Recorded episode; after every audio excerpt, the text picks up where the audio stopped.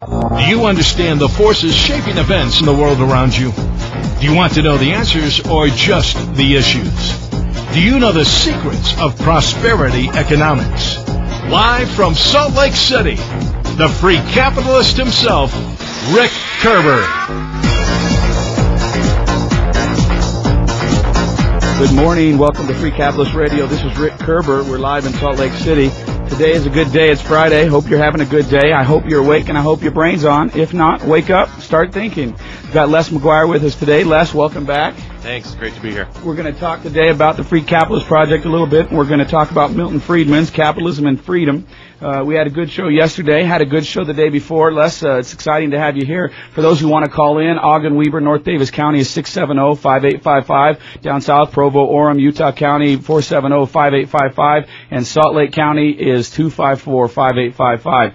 All right, a lot going on today. Did you see the headlines in the news yesterday, Les? The, the two things caught my attention. The first was this uh, Ninth Circuit Court of Appeals that ruled that uh, parents weren't the exclusive providers of sex education for their kids, and they had no right to uh, uh, sue the school for giving their kids a survey that included. Uh, uh, now, these are grade school age children, okay, first grade through fifth grade. Uh, questions like, do you feel a compulsive de- desire to touch yourself uh, or your private parts, or touch touch others, or are you are you afraid to talk to others for fear that they want to touch you, and and all kinds of things. And and and the Ninth Circuit Court of Appeals said that the public schools' own agenda had social value, and the parents didn't have any right. Okay, that trumped the agenda of a public school. Did you see that in the news?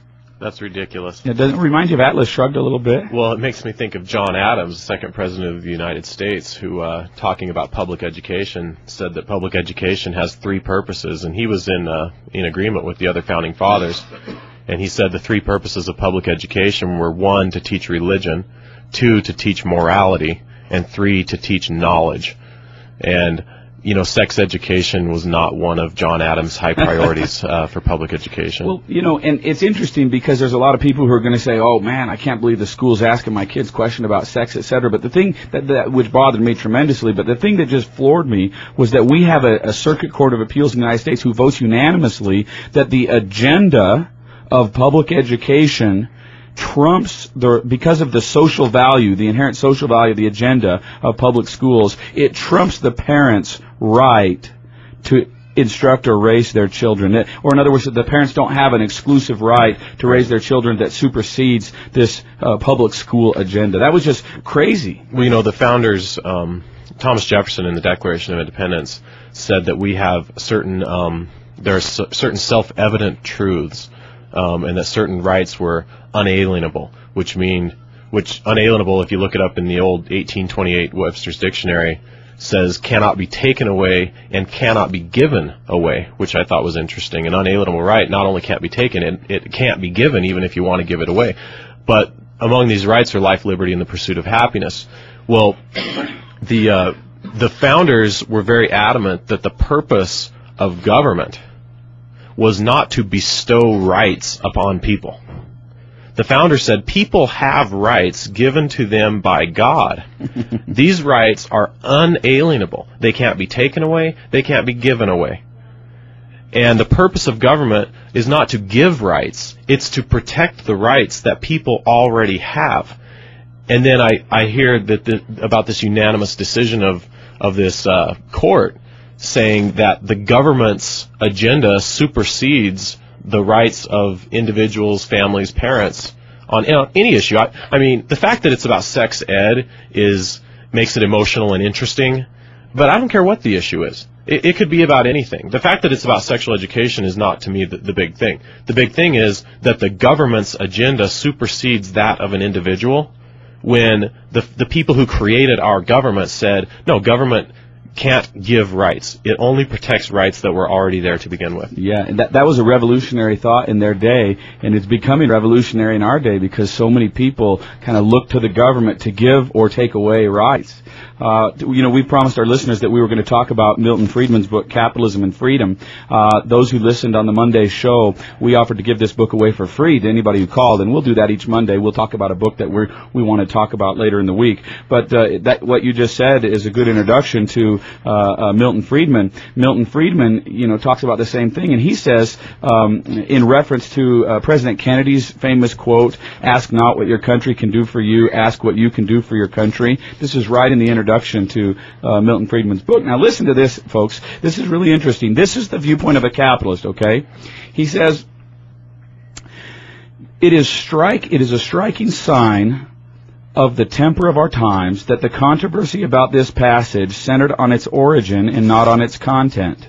Neither half of the statement expresses a relation between the citizen and his government that is worthy of the ideals of free men in a free society. I mean, that, that statement's like, um, you know, the golden statement. Uh, uh, I can't tell you how many times I've heard that said, ask not what you can do or what your country can do for you, but what you can do for your country. Well, it's as if there are only two choices. I either need to decide what my country can do for me, or I need to decide what I can do for my country. Yeah. And Friedman is saying there's a third alternative. Maybe you shouldn't be doing anything for your country, and your country shouldn't be doing anything for you. Maybe there's a third question to be asked here. Right. In the in the sense, not that we shouldn't be loyal or, or patriotic, but in the sense that that we shouldn't be looking to the government as the grantor of rights and freedoms. And Well, yeah, I mean, he says that. I mean, the two phrases, just to clarify to the listeners, um, ask not what your country can do for you. Well, that implies that the job of the government is to bestow rights on people. Yes. And he and Friedman says no, free men in a free society don't subscribe to that. The other half says, what can I do for my country? Meaning that the jobs of that the role of the citizen is to somehow support the government. right, we're, we're servants of the we're government. servants of the government. Right. And he says, no, free men in a free society are not there for the purpose of supporting a government, and the government's not there for the purpose of giving them rights. Yeah. Yesterday, I was trying to uh, help our uh, listeners think critically about the weapons of mass destruction argument in Iraq, and I wasn't defending the administration or, or attacking the administration. It, I wasn't support. I wasn't trying to say the government's great and, and we should support everything they do, or geez, the government's horrible. Look what they've done to us. We're victims. I was saying let's think critically about the facts. And there were people that flew off the handle. Literally, if you heard some of the callers yesterday, they were so threatened by the idea that we should think for ourselves. They wanted to put my commentary into one camp or the other.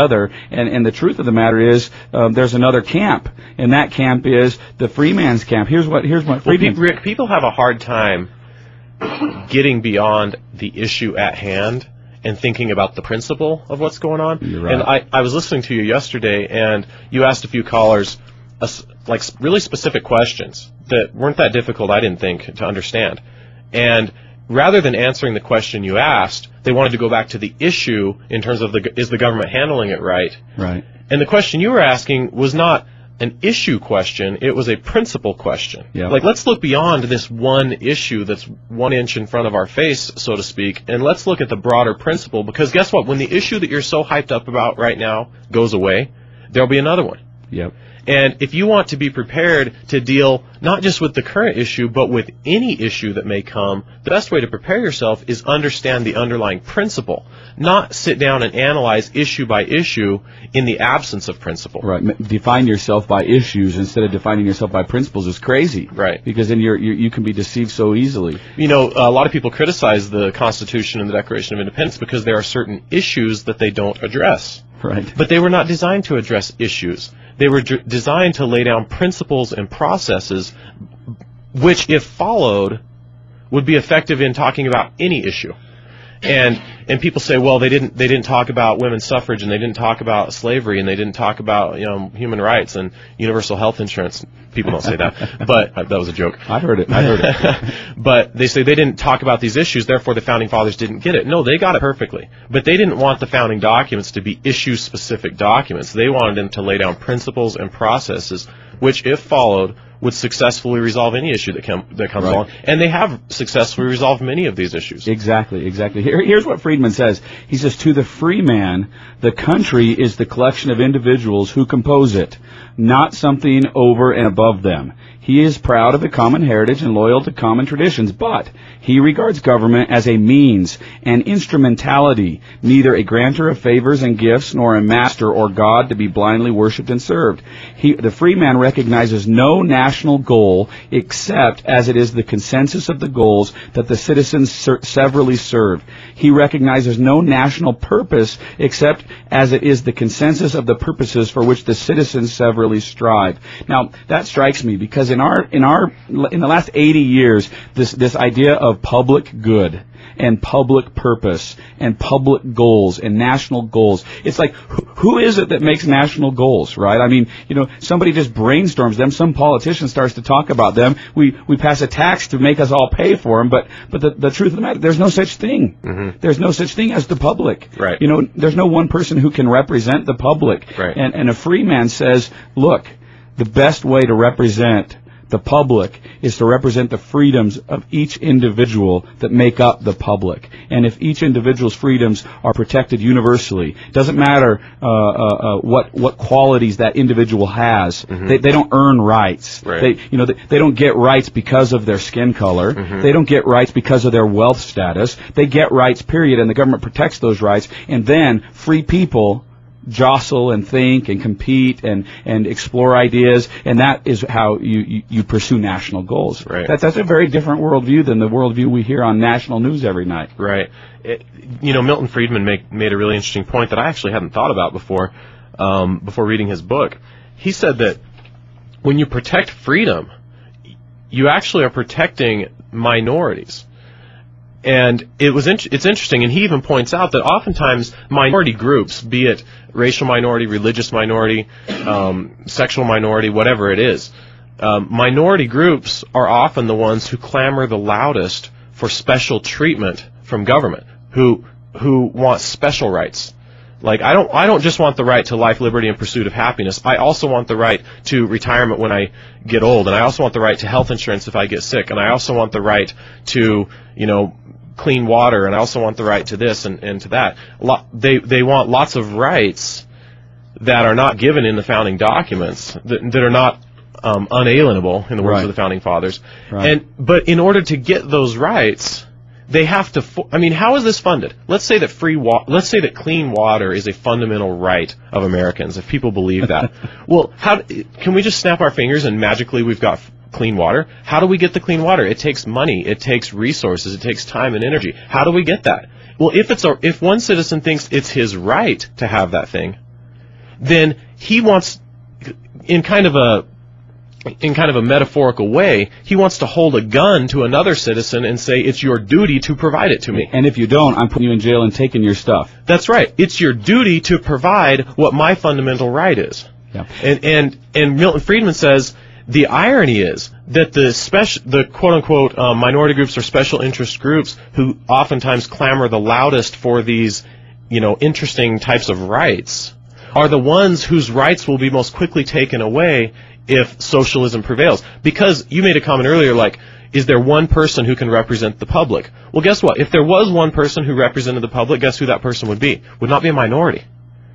It would be the average person. Well, the average person in this country would be a white WASP, you know, white Anglo-Saxon Protestant, and that person does not. That if if we let the white Anglo-Saxon Protestants make the rules for everybody, guess who's most likely to get left behind? Yeah. People who don't fit into that category. When you when you think about principles, it, it starts to become much more clear. If you think about issues, we all get ourselves emotionally worked up, etc. Nothing protects the freedom of the minority like protecting freedom for everybody. Let's let's take a phone call. We've got Brandon. He's been waiting for a minute. Brandon's from Salt Lake City. Brandon, you wanted to recommend a book. Welcome to Free Capitalist Radio.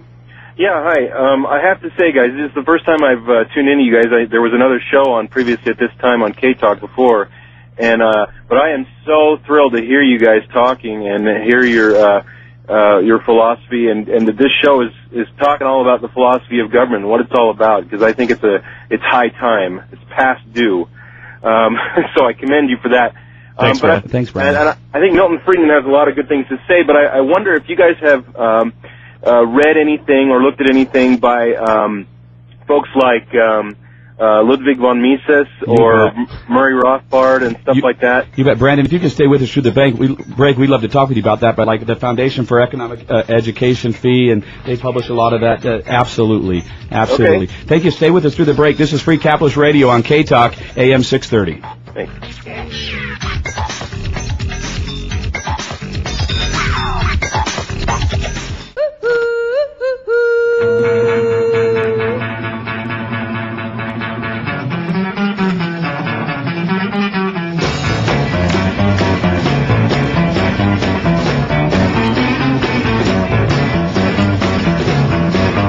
Welcome back to Free Capitalist Radio. This is Rick Koerber. I am the Free Capitalist. I'm here with my great friend and fellow Free Capitalist, Les McGuire. Now, Les, I forgot to give you a great uh, introduction. I want everybody to know Les has got a master's in business from BYU. He's an economist uh, and philosopher extraordinaire, in my opinion. Uh, Les is also a founding partner of a financial firm called Ingenuity in Utah County with offices up in Salt Lake, uh, in St. George. Uh, where else do you have offices, Les? Provo, Salt Lake, and St. George. Sorry about that. Uh, didn't have your volume up high so everybody could hear you. So um, we've got uh, Brandon on the line with us. Brandon was with us through the break. Brandon, you still there? Yeah, I'm here. Okay, so tell me, uh, you're reading some of this crazy uh, uh, literature out there. Uh, how, how did you get uh, the motivation to start reading about uh, people like Milton Friedman and, and the authors that are published in the Foundation for Economic Education? I mean, this is crazy. We thought we were the only two people on the planet who were reading it. Well, I'm, I, got, I had the same impression. That's why I was so thrilled to hear you on the radio today. Um, no, actually, you know, I'm 31 years old. I'm a product of the public school system, um, and everything that I've learned has been uh, self-taught. You know, certainly it wasn't going to come to me through the through the public education or the or the mainstream media or anything like that. Now, now wait a minute. You're telling me that you graduated public school without ever reading Adam Smith? Go figure, right? uh, well, you know, the thing is, is that um, it it just struck me as interesting because I took uh, I've only taken one economics course. I'm at Brigham University myself, and um, I was kind of uh, it always left me with questions, and it made me wonder uh, what's what's going on. And I uh, I just started reading different things. You know, the internet is a fantastic resource, and uh, and I just started educating myself um, about this thing. The, the frustration I have is, you know, I thought about becoming quote an economist like your friend there, but what does that mean anymore? You know, if you're just going to subscribe to the to the uh, neo Keynesian kind of uh, BS. That's excuse me for for Yeah. saying that, but um, You know, Brandon, my recommendation was would be don't become an economist, become a capitalist. well, there you go. what, what, what do you do, Brandon? Uh, currently, I just I work as a, a translator. I uh, I just I'm um, trying to get myself through school, so I do translation work. Um, We- but I, go ahead. We'd love to hear from you more often. We, we're constantly associating with like-minded people. Uh, not only do we appreciate your call today, but go to freecapitalist.com, drop us a message. Uh, we're always engaged in some uh, uh, capitalist venture, and uh, we love to associate with like-minded folks. So, so thank you very much for your call, and uh, keep listening. okay, I will. Thank you very much. You know, Les, uh, when I met you, uh, you talked about you were you were doing kind of non-traditional financial planning, and you talked about your experience when you studied And anti-financial planning. anti-financial planning, right? Plan- planning is not a word I like to Yeah, use. yeah, it's too close to centralized planning, right? Exactly. Well, but you said something real interesting. You said that when you went to school uh, and you were getting your master's degree, you would take personal economics classes, and they would teach you one thing, and then you'd go take corporate finance or business finance, and they would teach you another thing. And one of the things I really want to hit today is is why we talk about all this theory, because a lot of the listeners um, might, you know, get lost in the idea that there are very, very practical implications to this theory. Uh, but tell me about your tell tell the listeners about your experience a little bit. Well, I, I first want to say that if you think this is all just theory and philosophy, um, I I encourage you to believe because we know that it's true. We've proven it ourselves and seen it in dozens and dozens of lives of our friends. That if you understand all this theory and philosophy that we're teaching and you can apply it and live it, you will get wealthy beyond your wildest imaginations. And not only wealthy financially, but your life will be amazingly happy, productive, um, you, you'll be surrounded with, with amazing people who are there to make your life better and their own. And it's, it's interesting when you preach the philosophy of win-win, which is really what capitalism boils down to. You get other people who are committed to win-win around you, and life just, just gets really, really good. And I can't think of anything more practical than that. But to speak to your um, question about my experience in school, it, it was interesting because in, in my business finance classes, they were always talking about capital. They were talking about how to efficiently use it. You know, how, if we've got a resource, it could be human resource like a like a person, or it could be an intellectual resource like an idea, or it could be money or equipment. The question was always, how can we put this resource to its highest and best use? Good mi- question. missing out on the least oppor- the, the with the least lost opportunity. Great question. And so that that's the essence of the conversation in these corporate finance classes. And I would get out of that class, I would literally walk across the hall to my personal finance class. And all they would talk about would be IRAs, 401ks, how do you get security? If you put money in an account and forget about it for 30 years, you'll wake up a millionaire someday. They never talked about taking capital and productively allocating it to create value in the economy. They always just talked about how to how to um, achieve some type of security for yourself. And it struck me as very odd that the two philosophies literally just feet away from each other in the building at the same university under the in the same degree seeking program were exactly the opposite philosophically. Well, you know, one of the things that surprised me is when you, when you were saying that, as I thought about it, I, I went to school. It was considered a great business school, University of Denver, and uh, you know, it's funny because when I studied economics there, uh, it, my economics wasn't as much of capitalism as your business finance was. It was more like your personal finance mm-hmm. class. So we'll talk more about that. We've got some callers we're going to get back to. Uh, we've got plenty of things to talk about today here on Free Capitalist Radio. But before we go into this next break, what I wanted to talk about is in chapter one, the very beginning, for those of you who are following along with us in Milton Friedman's book, in chapter one about the relationship between economic and political freedom. Here's what Milton Friedman said. It is widely believed that politics and economics are separate and largely unconnected. Okay, that's that. Why do we talk about politics on here? Listen to this: individual freedom is a political problem, and material welfare an economic problem. And he says that's not true. These go together, and that you have to understand their relationship. And we're going to talk more about that when we get back. You're listening to Free Capitalist Radio. I am Rick Koerber. This is the Free Capitalist.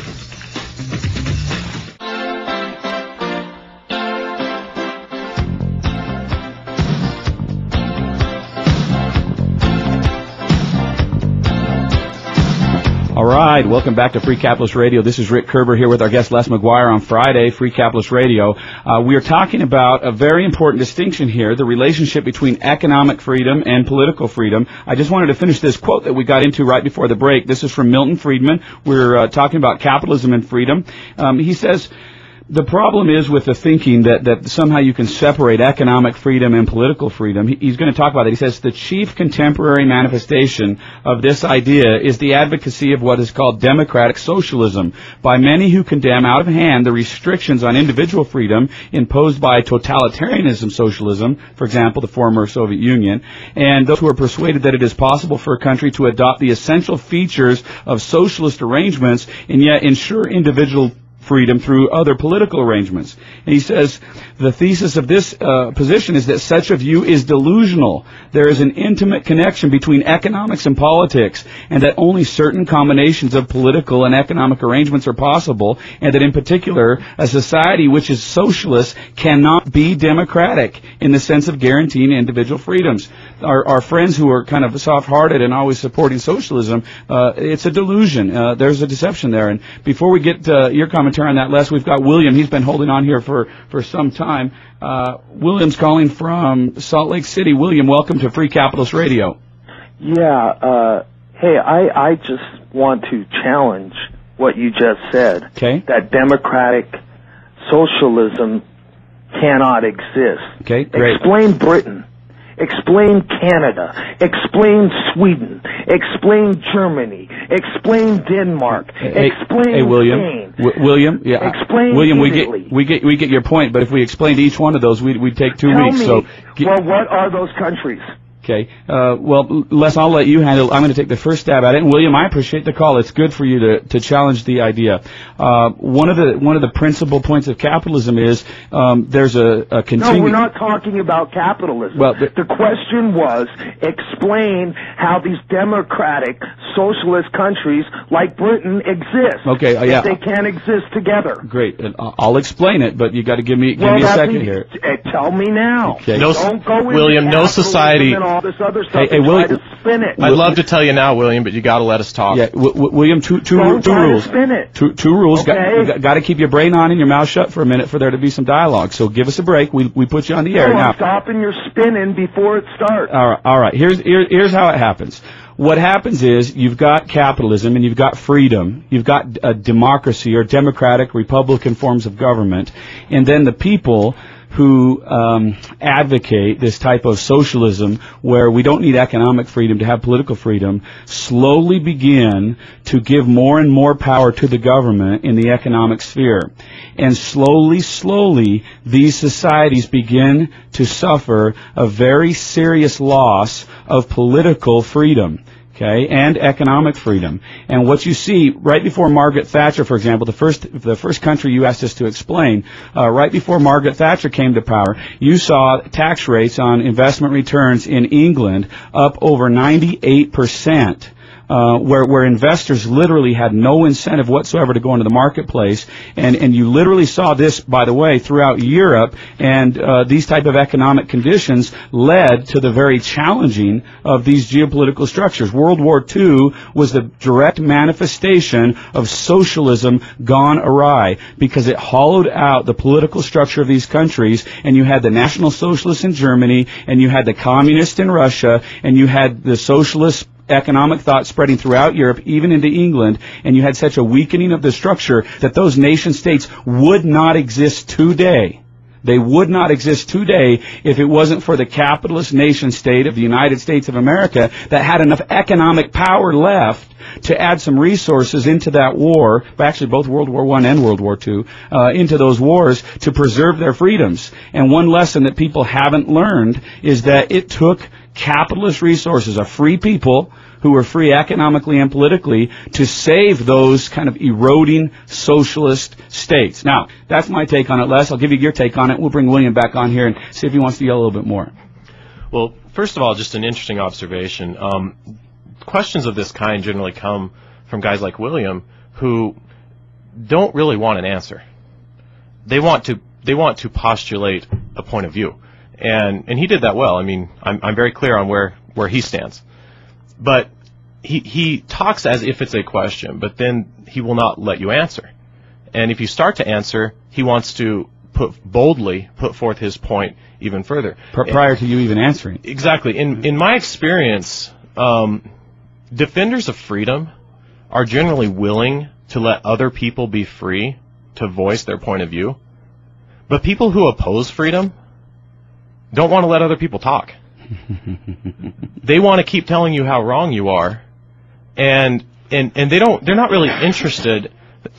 It, it seems to me like William doesn't really want an answer to the question he's asking, because in his mind he's totally convinced that there is no possible answer other than his. Right. And well, let, us bring William back. I'm going to ask William a question because I am interested in his ideas. If if uh, if we can trust you, William, here get we're going to uh, just increase your volume slowly here to make sure you're being civil. Here's the question that I've got for you, and and this is you know open air here, and so I ask you to be respectful. But at, uh, tell me the principle. What principle is it that causes you to defend socialism? Just tell me the principle, if you can do that. Okay. First of all, I want to respond to your answer. So what you're saying is that political freedom doesn't exist in places like Canada, France, I Germany, say it's in jeopardy. It, it's Britain. It, so you're saying that those people are not politically free. The, the, well, the, let me tell you something. That is absolutely false. And for you to go back and compare the the England of today, the Germany of today, to uh, the nationalist, the National Socialist Party in Germany, the Nazi Party, is just a ridiculous argument. What, you can't the, even come close. What's the principle? What the, what, the what socialism principle? that exists today that is nothing like the National Socialist of Germany. Okay. So and the reason we won the war in World War II is because of our industrial base. Okay. That our industrial power, capitalism had nothing to do with it. Uh, uh, okay, thank you, William. Thank you. I, I, I've just got to stop. What created the industrial power? Yeah. That's what I'm curious. I just about. have to stop him at that point. Capitalism had nothing to do with our industrial power. William, I, I appreciate your call. I invite you to just do a little bit more thinking uh, about the facts. If, if capitalism had nothing to do with our industrial power, um, you know, I'm not sure we have much to talk about. I, I don't, I don't understand uh, uh, how you don't see that blatant contradiction. Because of our power in business we won the war, but that has nothing to do with capitalism. Yeah, and and you know my argument has never been that Canada has no political freedom. Right. Can I read a quote from Milton Friedman from the book we're talking about today that I think um, speaks? William, we may we may have done you a disservice by misrepresenting our point. We're not saying that at any given moment in time it's impossible to have free um, a free political state with so, with some socialistic tendencies. Let me read you this quote, and then I'll respond to your question, or to what I perceive to be your question, at least. Um, historical. This is Milton Friedman. Historical evidence speaks with a single voice on the relation between political freedom and a free market. He says, I know of no example in time or place of a society that has been marked by a large measure of political freedom and that has not also used something comparable to a free market to organize the bulk of economic activity. One problem that we run into when we have this discussion is we, need to resist uh, the temptation to talk in terms of absolute. There's no, I don't know that we have any absolute example of free markets now or anywhere in the world or even in the history of the world. And I don't know that we have any absolute examples of political freedom either. And when he talks, he's saying, um, he's saying a large measure of political freedom and something comparable to a free market to organize the bulk of economic activity. See, every economy, every nation that William just referred to, the bulk of economic activity is still determined by individuals the government in Germany is not telling every single person in the country what their job has to be. Right. You're not assigned a job by the government. It's not in, purely socialist. That's yet. right. In Canada, not every single person in Canada is is assigned by the government what their job should be. Right. See, that would be that would be pure socialism. Pure socialism is where the government allocates all resources of production, including human capital. And and if the government tells you what your job has to be, then your political freedom is gone. Yeah. And if you can't see that, you're not looking very objectively. Well, but and, and now, and William, you have a great point. You have a great point that it's possible to have, it, it's possible to have largely um, political political freedom, to be largely politically free. But that's only the case if you're largely economically free. And what you're what you're saying is compared to the United States, these countries have more socialism than we do, and that's true. But life is not static, and what you'll find is a hundred years from now, those countries won't be exactly as they are today. They will be different. Well, and they have less political freedom than Americans do. For sure. Look, you go over to France, and you know we're here in, in Utah, and I'll use a great example of religion, freedom of religion. You still have to have state recognition of your church in religion before you can comply with the law. Okay? If you go over to England, you have to have the government permission to go into business. Okay? They, they are capitalists to a degree, but that socialism is larger than ours, and therefore their freedom is much less than ours. In the other societies he mentioned where they have these healthcare systems, this socialized medicine, the cost of socialized medicine is those people pay over 50% of their income into taxation. If, and so that, that's a decrease in freedom. If I'm not free to act as I choose, assuming that I'm not hurting other people, if I'm not free to act as I choose, then how can I claim political freedom? Yeah. Which is freedom to govern myself. Well, we're talking about the Ninth Circuit Court of Appeals saying that parents didn't have the right to keep, uh, you know, their own uh, views of, of, how their children should be educated. Um, they didn't have the right to put that ahead of the public school's interest. See, that's a lack of political freedom. Now, know, he, our last caller may not have felt this, but if your kids are in school and your teachers are, and those teachers are teaching your kids something that you disagree with, and the state says you do not have any political power to stop this, that we have an overriding interest. You are losing your freedoms, but it's just happening slowly, slowly, slowly, one issue at a time. And the choice between socialism and capitalism is not really the choice. It's the choice between communism And capitalism and socialism is the path that gets you there. It's right. the slippery slope. And, and, and I agree with you 100%. We got to be careful because there is no purely socialist state. Even China has recognized that for their communism to survive, they've got to allow uh, market competition in some areas. And, and what happens is they've got the dog by the tail here. They, they, they can't. One, one or the other will eventually give. Yeah, it's gonna, it's a continuum. You're either increasing or decreasing your political freedom Take, as you're increasing or decreasing your economic freedom. And taking a snapshot, um, of saying, look, right now, this moment, you know, Germany or Switzerland or Canada, we have, or France, we have these examples. Therefore, you're wrong. Uh, you, you can't just take a snapshot. You, you've got to look at a continuum. You've got to look at what happens over time. Because in the short run, I mean, I could pick your pocket.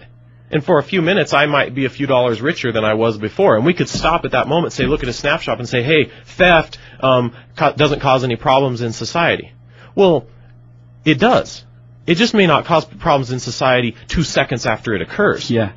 Well, in, in the in the uh, 1940s, when you took a snapshot, Social Security wasn't hurting us very much, and it was great to talk about the possible future benefits. But now, when we see entitlement spending by the government so large that it literally threatens the very existence of all other government programs, right. all of a sudden you see over the long term the socialist thinking that we've bought into is starting to have consequences. Where it's like Livy when he wrote the history of Rome. He said Rome uh, Rome's downfall happened because they'd reached a point where they could no longer endure their vices nor face the remedies needed to cure them. They didn't have the political courage to make the changes to cure the problems, but the problems were so large that it was threatening their very survival. That sounds familiar. Yeah, I don't think we're there yet, folks. I, this is not the Free Capitalist Radio is not not going to tell you that the, the the the show is lost. We're one of the things that's so funny is we're winning on so many fronts. Uh, the socialists are losing on so many fronts, and the more and more this generation, this this current generation is ending the workforce, they're disillusioned. They know that their 401k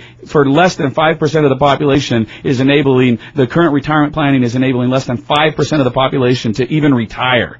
And, and, and they're starting to go, wait a minute. You know, people in our, in their 30s and their 40s and their 50s are starting to go, wait a minute. In 10 to 15 years, I'm under no illusion that this idea of socialized, uh, uh, control or socialized retirement is not working for me. And so they are frustrated because capitalism by and large has made many, many inroads over the last 25 years to slow down kind of those 70 year slide into socialism. Well, you know, I think it's neat that we're even able to have conversations like this on the open air. I mean, how many countries in history have even had an environment where a caller like William could call in and, and have a discussion with guys like us, regardless of viewpoint, right? And and have that open discussion where we're openly allowed to disagree with each other. If K Talk was a government-run radio station, one of the two of us would not be allowed on the air. Yeah. Do you realize that? Or all of us would not be allowed on the air.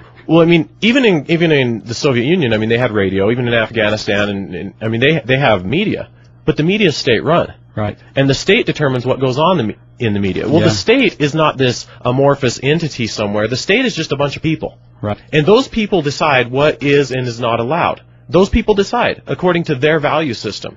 And what generally happens when state controls um, economic activity is the people in the government enforce their value system on everybody else. Yeah. And so if we had a capitalist running K-Talk radio, then a guy like William would not be allowed on the air. Well, if, if we had a socialist running K-Talk radio, we wouldn't be allowed on the air. Well, but in I'm, either case, the dialogue wouldn't be allowed to occur. I'll disagree with you. A capitalist will allow a socialist on the air. A capitalist will. Remember Friedman's argument that in a capitalist society, the capitalism will tolerate dissent. But what you're saying is if the government's policy, if the government controlled the radio and adopted a capitalist agenda, mm-hmm. then the government could keep a socialist off the air. And it's, and it's interesting. You hear capitalists always saying that the media is so biased towards socialism or liberal or you know liberalism, and then you hear the the liberals or the political left wing say that the media is so biased towards the right wing. Everybody thinks the media is biased towards the other side. Right. The fact is, we're in America, and, and, and I'm not disagreeing that there's some bias, and, and I have my opinions on that, and this, I don't think this is the appropriate place to talk about that. But the, the great thing is, we're in a society where freedom is preserved to the extent that we can publicly disagree on the air. I mean, I would start off a conversation with the person who wants to defend socialism to me by saying, isn't it great that we're in a place where we can even have this conversation? You bet. Because if socialism dominated, it wouldn't be allowed. You bet. We would both be at the jobs the government told us we had to be at. Yeah. Well, we've got a caller. Wendy has been so patient. She's been uh, holding for some time. So, Wendy, uh, looks like you had a question for uh, Les and I about whether you can guarantee the results of capitalism. Uh, welcome to Free Capitalist Radio. Wendy, Hi, go ahead and share I your idea. I have a question. I had a comment. That's oh. what I told you, producer. Okay, please, please. We want to hear your comment. Okay. Um, Nazism was a form of socialism. And I'm afraid that's the direction we're going in today. And talking about socialists, I mean, we mislabel things and that's where we get confused. I challenge you to show me anyone more irresponsible with spending than George W. I mean, this is the most irresponsible president bar none. Well, and know, to my mind, he's a socialist. Yeah, Wendy, you know, I agree with you. It's funny. Um, on social issues and on um, geopolitical strategies, he is often uh, kind of uh, given to the capitalist persuasion and, and advocating our self-interest. But in terms of social issues, I cannot believe that Republicans and conservatives, or they call themselves that, um, somehow identify themselves as opposite of the socialists when when this government has increased government spending and government control and, and I agree with you just because somebody's a Republican or quote unquote a conservative doesn't mean that they're free of the socialist ideology. Well, these, these guys are not conservatives and they're not you know in, in any sense of the word. And I see a tendency as it went in in Nazi Germany, so it's going here. Compare 9/11, what happened then with the burning of the Reichstag. Yeah. There are too many questions about it. You know, it, it looks very similar, and the fact that it facilitated the Patriot Act that takes away most of our freedoms. Yeah. It's interesting. You talked about China, and a guy came on K Talk a few weeks ago who'd been in China. He said he felt a lot more free there than he did in America, you, and with good reason because all these nitpicky little rules that are just binding us down like the Lilliputians. You know, Wendy, I, I got I had to tell you, I had a funny experience when when I was broke.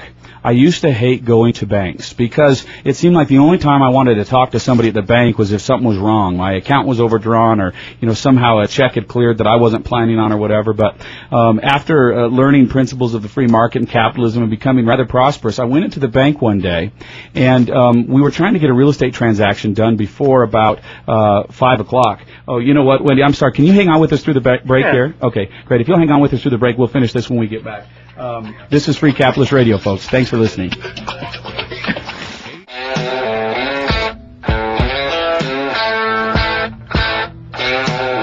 Right. Welcome back to Free Capitalist Radio. This is Rick Koerber here with Les McGuire, and we've got Wendy on the line. Wendy, we were just talking about how sometimes we think that the Republicans offer one side and the Democrats offer the other, but President Bush could even be categorized very easily into socialism, uh, given his economic policies and his social policies.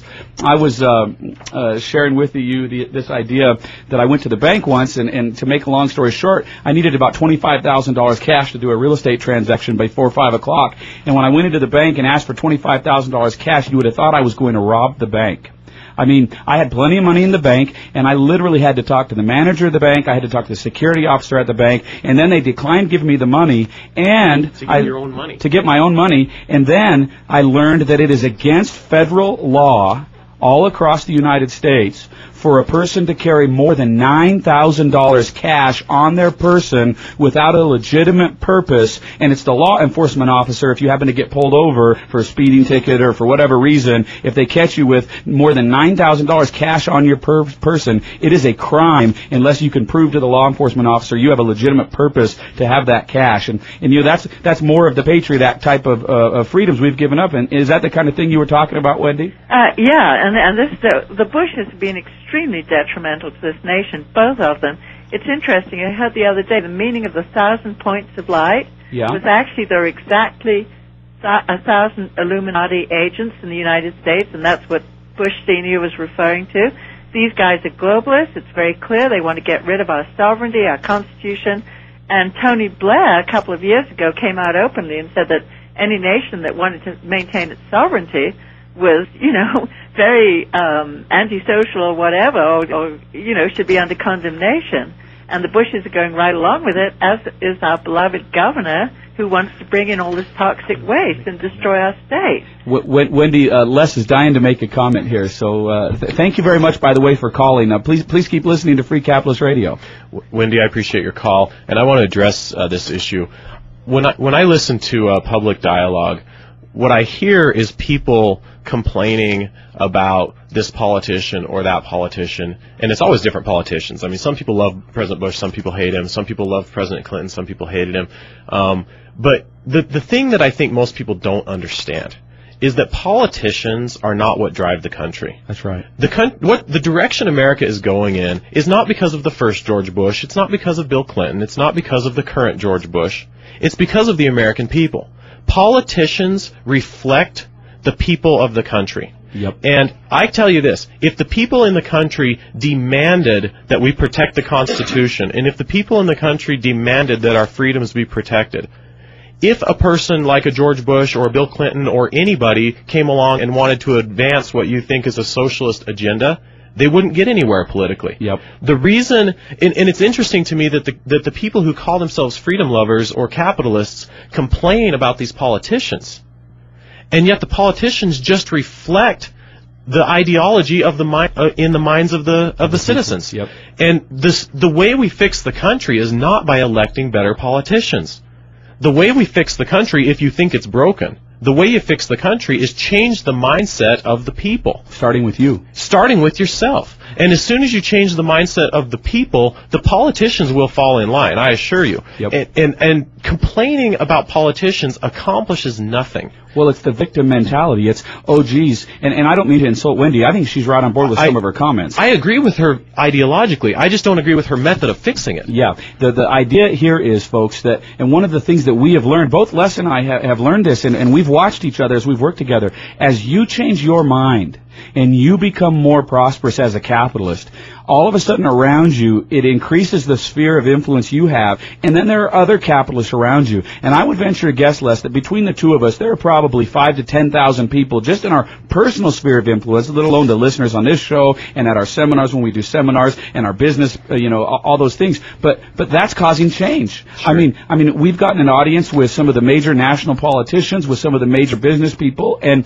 I just want to tell you, folks, if you really want to be involved, if you're sick of being a victim, if you're sick of complaining, okay, one of the things you can do is you can begin to turn on your brain and start becoming a capitalist and start acting in your own self-interest, you will be able to prosper more individually, more within your family, and the sphere of people around you will be able to prosper more than any other solution, no matter who you're going to try to elect to politics. And keep trying to elect good people. Keep trying to elect good politicians. But the, the key to being able to elect good politicians is to have people who are smart enough who know the difference. So, uh, Les, uh, last comment, uh, closing word for you before we go today. For those of you who are have been listening to this discussion, I, for the layperson who doesn't know anything about economics, I just want to define something really simply.